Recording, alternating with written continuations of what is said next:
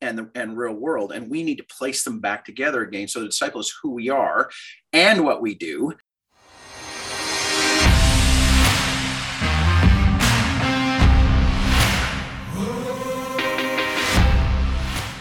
Welcome to Rugged Theology, where we talk church planting, theology, and drink coffee.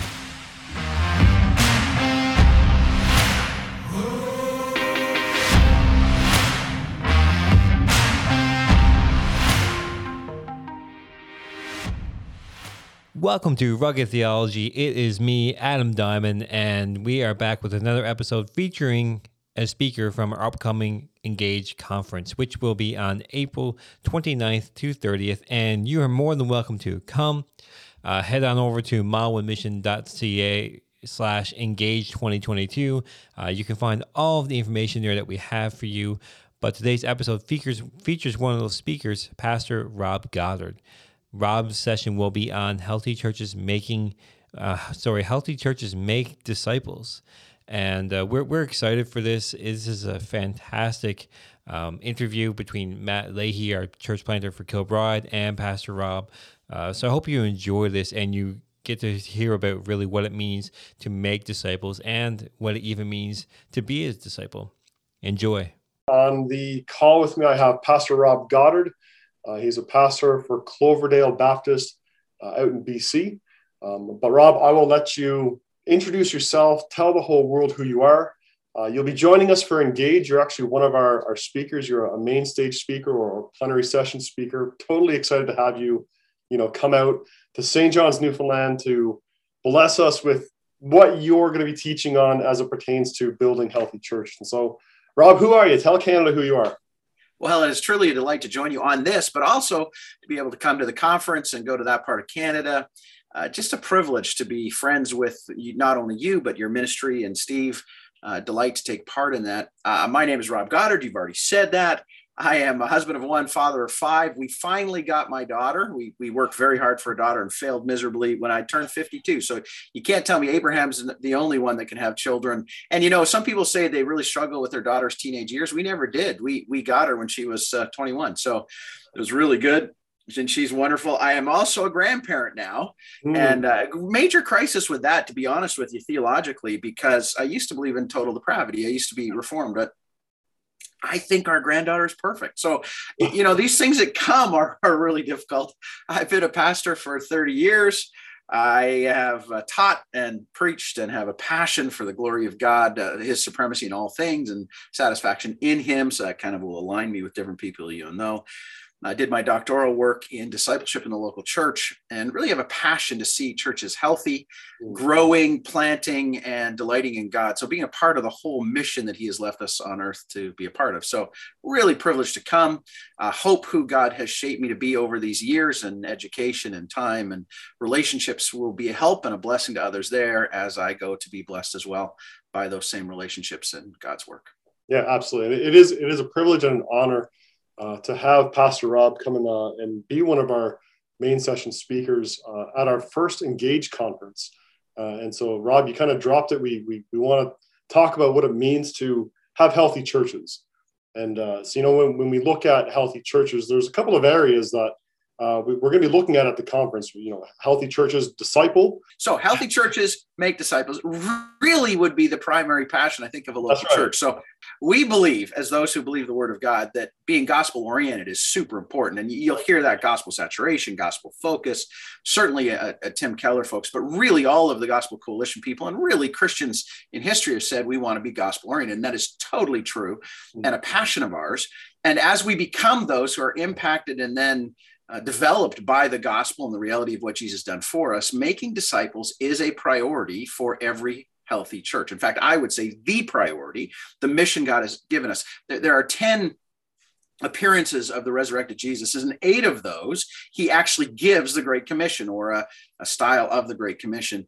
And so, if we are not making disciples, then we're not being obedient to Christ. We're not living on mission for him. It has to be the priority. Now, here's why it's because Jesus is real and relevant. And I think one of the problems we've seen, so not only is a priority of Jesus, but we've seen this problem in the Canadian church over the last couple of years. And I would argue far before that, my own upbringing in a church uh, had this same exact issue. But we've developed these convenient, Christians, the, these people who are in, in many ways shallow, so that when a crisis comes, they tend to focus and fixate on that crisis rather than on Christ. They tend to respond in a cultural narrative rather than in a biblical narrative. They follow the world and not the word. And, and that is a problem for us who lead churches and who have a passion to be a part of healthy churches because really it's a discipleship problem. So when you ask me why is this important, I, I would just state back it's the most important. If if we want to be obedient to him who has all authority and has promised us his presence, if he's really real and really desires us to live for him on mission in the world, but not of the world, then helping people become like Christ, or having, if you want to use Galatians 4:19 language, Christ formed in them is the priority and passion of a local church.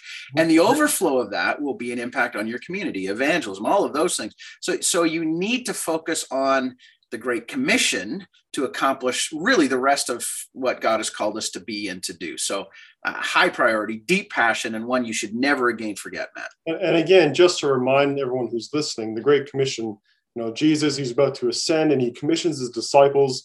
Again, there's that word, the disciples, to go out uh, and make disciples of all nations, right? And so, uh, Rob, you, you said it's important because, you know, we're being obedient to Christ.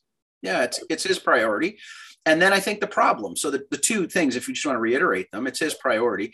And even in the Great Commission, Matthew 28, he starts off by saying, All authority has been given me. And he ends, and I'll be with you always to the very end of the age. And in the middle of that is this passion for discipleship or teaching people to live in his presence and obey his word completely. So yeah, I just think it, it's his priority, so it should be ours. And then the problem is we haven't been doing it well in the Canadian church. So convenient Christianity is has really dominated and then been on display because we've gone through what is a fairly minor crisis that has created division and destruction and despair and all sorts of things rather than a delight at the opportunity to serve Jesus and be in the world but not of the world. So not only is it his his priority, but I think the last couple of years, and I would even argue well before that, has shown us we need this desperately. No, so we a problem in the priority. Yeah, absolutely. And so I'm just uh just thinking thinking thinking this through like so you're going to be talking on discipleship and, and why we should disciple uh, and why discipleship is healthy uh, or discipleship defines a healthy church so uh, do you see there being a difference between how say a church plant would disciple uh, you know new believers or people onto maturity versus maybe more established churches? Is there a difference? If there is what? If there's not? So how do churches you know healthily establish and you know create disciples amongst new believers and even you know maturing believers i think it's a fantastic question and i think each situation I, I, don't even know i would say the dramatic differences between church plants and unhealthy or healthy churches. I, I think you need to look at the place you're at understand the end you want which is a fully devoted follower of jesus and, you, and i think developing that I, I won't spend any time on this at your at the Engage conference, but developing and understanding what does that look like? What does a disciple of Jesus, according to Jesus, according to the Word of God, look like? And then pursuing that. I think the process of that, I, I don't think there's a one program fits all. I think the mm. process of that is different. But I think when you're planting, you have the incredible advantage of setting your DNA when you take over an established church or you're dealing with an established church has been the church i'm serving now have the privilege of serving is almost 100 years old i think our 90th birthday is coming up it's very established so the DNA is set, and what you're trying to do is constantly re- reset it in, in, line with Jesus and his priorities. So I, I do think there are differences, but it, it, really depends on where you're at and the people you're with. I, I, think you have to believe it. So in other words, this is God's priority for the church. Then you have to be it. You have to model what it means to be a fully devoted follower of Christ, and that includes humility and repentance and displaying that to others and showing I'm practicing the presence of God. I'm living in his presence with his power, the fullness of the Holy Spirit. So I think those things are, are very consistent in terms of the pattern of following the process of making disciples. But after that, I think you, you need to know where you're at and who you're with. I think it's always relational, and I think there's always programs. But I think the relational uh, mm-hmm. emphasis of it and the modeling of it is more important than the programs. And I think you can find programs that will fit your specific area. So in a plant, I think what I would say is make it a part of your DNA, make it the very core of who you are. You're gospel oriented, and then what you're trying to do is not help people meet Jesus, but help people know Jesus and live for him. And that includes meeting him, but it's so much more. I think in an established church, sometimes you almost have to reorganize around this priority and almost say to people, listen, this is what a disciple is. You're resetting the DNA, and then almost make them question listen, are you a convenient Christian? Are you a cultural Christian? And I think Jesus did both of these things. Uh, Matthew 7 is probably the one for me in an established church that, that's most powerful. You know, it's not just what you say. Many of you say, verse 21, you know, Lord, Lord, did we not do all of these things in your name? And I'll say, Depart from me, I never knew you. And then he goes in really to the Great Commission, talking about the wise man builds his house on the rock, foolish man builds his house on the sand. The rock is hearing the word of God and applying it. Well, that's Matthew 28, right? That's the Great Commission. So I think for an established church, it's this resetting of what a true Christian is and then a pursuit of it, uh, being a follower of Jesus. I think in a church plant, you can lay that right into your DNA.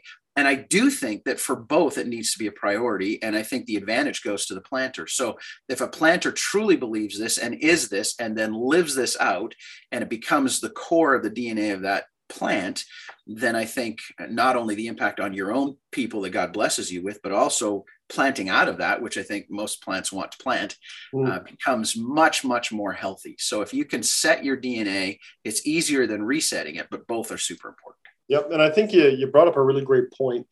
Uh, so, you know, years ago when I, when I first became a Christian, I had a Facebook account, you know, there's a little section that says, you know, tell us about yourself. Who are you? And I remember putting in the early days, I'm a disciple of Christ. Uh, and, and, it's it's really looking back now. I had no idea what I was talking about because you know we throw out this word disciple, discipleship, yes. almost flippantly sometimes, without actually looking at what does it mean to be a disciple. Uh, yes. Uh, and you know, so one of the one of the things that we do in the West is is we generally take our English idea, our Western ideas. Hey, I don't want to I don't want you to struggle with this, but you're actually out in the East. We're out in the West. Sorry, go ahead. I shouldn't interrupt. You go. we, we take our uh, our English ideas, our Western ideas, our Eastern ideas, our Canadian ideas, if you want to say it like that, uh, and, and we inject that into first century so ideas. Yeah. And so, for many people, they might say, "Oh, well, a disciple is someone who has a lot of head smarts, or yes. someone who just spends a lot of time in the books." But that's not what a disciple was in the first century. Yes, or even a super Christian, or maybe even someone who just said a said a prayer and then d- does whatever they want. You're and right. We miss out on Jesus. Yep. Yeah. But see, a, a disciple in the first century was one who not only learned from their teacher, he sat at his feet, or she sat at his feet. Uh, yeah. You know, when we look at Christ, we had he had female disciples and and male disciples, but they learned from him. They lived with him. They walked. They observed. They replicated, and they repeated what they saw their teacher doing. So it's yes. very different from the sitting in the classroom, you know, nine to five. I'm just going to write in books and learn.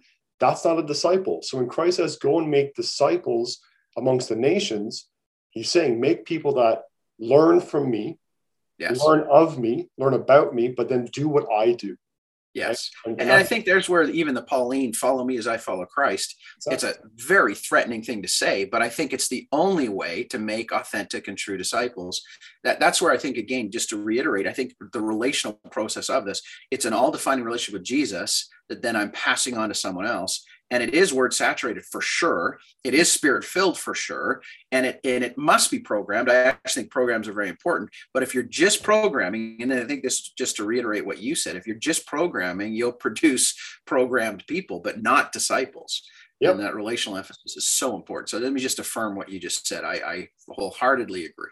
Yeah and it's uh, exactly like you, you're coming to the to the person where they are in life. I mean of course you get the whole project the, the um trellis and the vine, the vine project, you know, you got to have your programs in place, but there has to be that individualized coming alongside.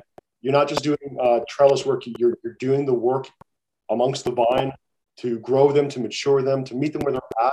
Uh, and, you know, so as I'm saying all this, I'm thinking of, of, something else here. So we're talking about programs and relational. So, like, uh, practically speaking, how does discipleship look in a church because you know some people might be thinking well i disciple uh, our discipleship looks like just preaching from the pulpit and of course teaching is one way to disciple but how, how does discipleship look or how could it look from, you know, one day to another? And I, I think that's a super important question that every pastor needs to understand as they develop the process that they will walk through. that has to include modeling. So I think it's disciples who make disciples. And so that wholehearted devotion to God has to be authentic and it has to be yours. And, and I think you need to start there as a church leader as someone who wants to be a part of this. Uh, ladies, this is so important for you because, again, you're more naturally relational and more naturally uh, able to pick up what's going on in the other person's heart. Men, this is important for us because people will pick up who we are. So I, I think the first step always will be, and so I'm going to get to program, but the first step always will be our own all defining relationship with Jesus and then that overflows to where you are at and how that works out. So I have pastored three churches. In those three churches, my program intensive. So we met Tuesday morning, Wednesday nights for kind of an equipping. How do we invite heavily programmed and found tremendous success. We had this great team that was seeking to do it together. Uh, the second place I went, we did programs more through small groups and more through equipping the leaders of those groups to walk with Jesus and then to pass on that walk. Uh, here we're doing it more through a mentoring program at Cloverdale Baptist Church and trying to develop that. But, but I think it's constantly reevaluating where at, who you're with, the cultural setting you're with, with the end in mind. And that end has to be, I think, the Galatians 4.19 or Matthew 28. Galatians 4.19 talks about being Christ being formed in us. Or even the John 15, where you have this person that's loving and that's devoted to Christ, living authentically in relationship all of the time. I think what we've done in North America, and, and this is where your, your programming can come, you've, you've segregated Christianity and the and real world, and we need to place them back together again. So the disciple is who we are and what we do and the and real world and we need to place them back together again so the disciple is who we are and what we do so we need to know the word we need to be saturated with the word it needs to dominate you know the romans 12 1 and 2 we need to be transformed by the renewing of our mind not conform to the pattern of the world However, that also needs to be lived out. So I think the relationships, at least what we're trying to do at Cloverdale Baptist, and we're growing in this. So let me just say that we're trying to do is develop the intimacy uh, relationships where mentors and then small groups are overflowing and they're trying to impact all of life rather than just the program part of life. So that's not a great answer to your question. I do think programs are important. I do think working through books and certainly the Bible is important, but I think the relational development, connection, and community is probably the most important part of it, and the authenticity of those that you're seeking to to lead in the process. No, that's that's. I mean, great. Check, check. Perfect. Love it. All right. One last question for you, uh, and then we'll we'll see where the conversation goes from there. But when we talk about uh, established churches that might have been doing this for a long time, uh, or maybe not discipling at all, or have bad discipleship, uh, and I'm even hesitant to, you know, say that this form of discipleship is bad, because I mean that's a whole other discussion. But uh, what about churches that have been practicing, you know, not so good forms of discipleship. How, how can they come back? Like where where should they go to learn what proper discipleship is or how it could look like? Where could they launch off from if they if they're feeling convicted you know maybe we got to change it up and and go back to the roots of what discipleship is? Well my first suggestion is come to the engage conference that's coming up and uh, be a part of that uh, you know, I, I, think we need to start again with the authenticity of our own relationship with Jesus. I keep reemphasizing this, but I think if we realize God is real and God is relevant and we're living in light of that, mm-hmm. it changes our priorities. The, the, second thing I would say is become word saturated and then get someone around you that understands it. So, Michael Wilkins, he's got some great books on following the master, those sort of things they're generic. They're not going to help you in terms of a program, but you'll understand what discipleship is, and then you'll understand what you need to pursue. So not only would I say you model it, but then you follow the mandate. Okay, this is this has to be my priority. And then what does a disciple look like? Who is a disciple according to Jesus? And then from that, build your programs or your processes. I would say processes to programs actually uh, out of that. So I, I think where I would start always is personal pursuit of Christ. Understand a good understanding of what a disciple is and how Jesus did it and then from that build into your world processes. And i would say start small. Start with yourself. Make sure you're doing it authentically. Make sure you're doing it well. Make sure you have the disciplines of grace in place uh, and and be pursuing Christ with all of your might, and then you start to overflow that. So again, it's relational. It's follow me as I follow Christ. If you go too quickly to program, you'll find very very quickly that you produce Pharisees and not followers of Jesus, and that is a danger. So so the answer to convenient Christianity that I think we've seen on display during the COVID years, and I would argue before, the answer answer is not disciplined Christianity, although I, I, want disciplined Christianity. The, the answer is a delight in Christ and walking in the fullness of the Spirit. And so I, I, think that first, okay, I am an authentic disciple. I'm pursuing him with all my might. He is real and relevant to me. I, I am fallen. I need to repent, but I'm driven and defined by that relationship. It's impacting all of my life all of the time. I, I think once you are there, then you start to build it. And, and even as you're building that, because some of you who are uh, very detailed people and convictional oriented, you'll never get to the place where you feel like you can say, Follow me as I follow Christ. So remember, it's the process that you're pursuing. And, and once you're literally open handed, all in, doesn't mean you're perfect outside of your perfectness in Christ, his righteousness yours, but it means that you are in process as an all in follower of Jesus. So I, I think the key is to realize the importance for your own life, to realize the importance for others, and then to build from that a program that matches what you're doing and start small and build. And also, if you have the privilege of preaching from the pulpit, which I think is one of the great privileges, walk through a, a gospel. Mm-hmm. Walk through a Pauline epistle, something like that. And, and don't just do, you know, quite often we who do expository preaching take forever to go through books. I, I would say if you're doing a gospel and you're wanting that discipleship orientation, walk through and just say, how did Jesus do this? Mm-hmm. Because we have this perfect model of three years and you see what Jesus did. He had this heavy impact on 12. Now, obviously, as you have said, there's women around, there's other men around, there's 500 we see almost immediately after the resurrection.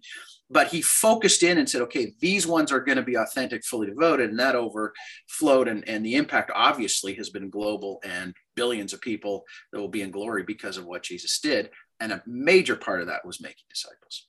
And I like I like how you said that because I think that's a trap that you know we want to we can easily fall into it as as pastors or people who, who are interested in discipleship is oh, I got to do everyone all at once. When no, no, yes, there were hundreds of followers that Jesus uh, took under his wings, but it, then it went down to the twelve, and then but really it was down to two. Yeah, yeah, three maybe or one. Yeah, yeah you, you could even argue yes for sure right? So no, that that's great, Pastor Rob. I, I am so excited to to see you, uh, to learn under you in uh, at the end of April. Um, it's been such a blessing to sit here and just even have this bit of a brain dump into what's going on in the mind of Pastor Rob Godard as he prepares to bring this amazing word uh, at our Engage conference. So, Rob, I just want to say thank you. Thank you for your time. Thank you for carving out a portion of the day just to give us a preview as to you know what you're going to talk about at our conference. Deep privilege. Can't wait to come. And for those of you who tune us out right at the start because you think I'm a heretic because of my total depravity comment, uh, if you're a grandparent, you understand what I'm saying. If you're not, just realize it was just a joke. So, you know, uh, partly true, but just a joke. So, but come to the conference. yeah, exactly. Come to the conference and rebuke me for my heresy. You heard it here, everyone. Come and rebuke Pastor Rob, April 29th and 30th uh, 2022. Thanks, Rob. We will uh, see you soon. I'm really excited to come and, and God willing be a part of seeing us become, as a Canadian church and church planters, more engaged in this incredible ministry of making disciples for the glory of God on mission for Him. Amen. Take care. Thanks.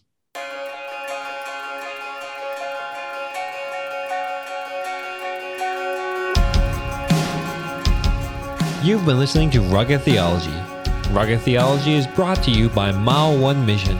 If you want to know more about Mile One Mission and our work in Newfoundland and Labrador, visit www.mileonemission.ca.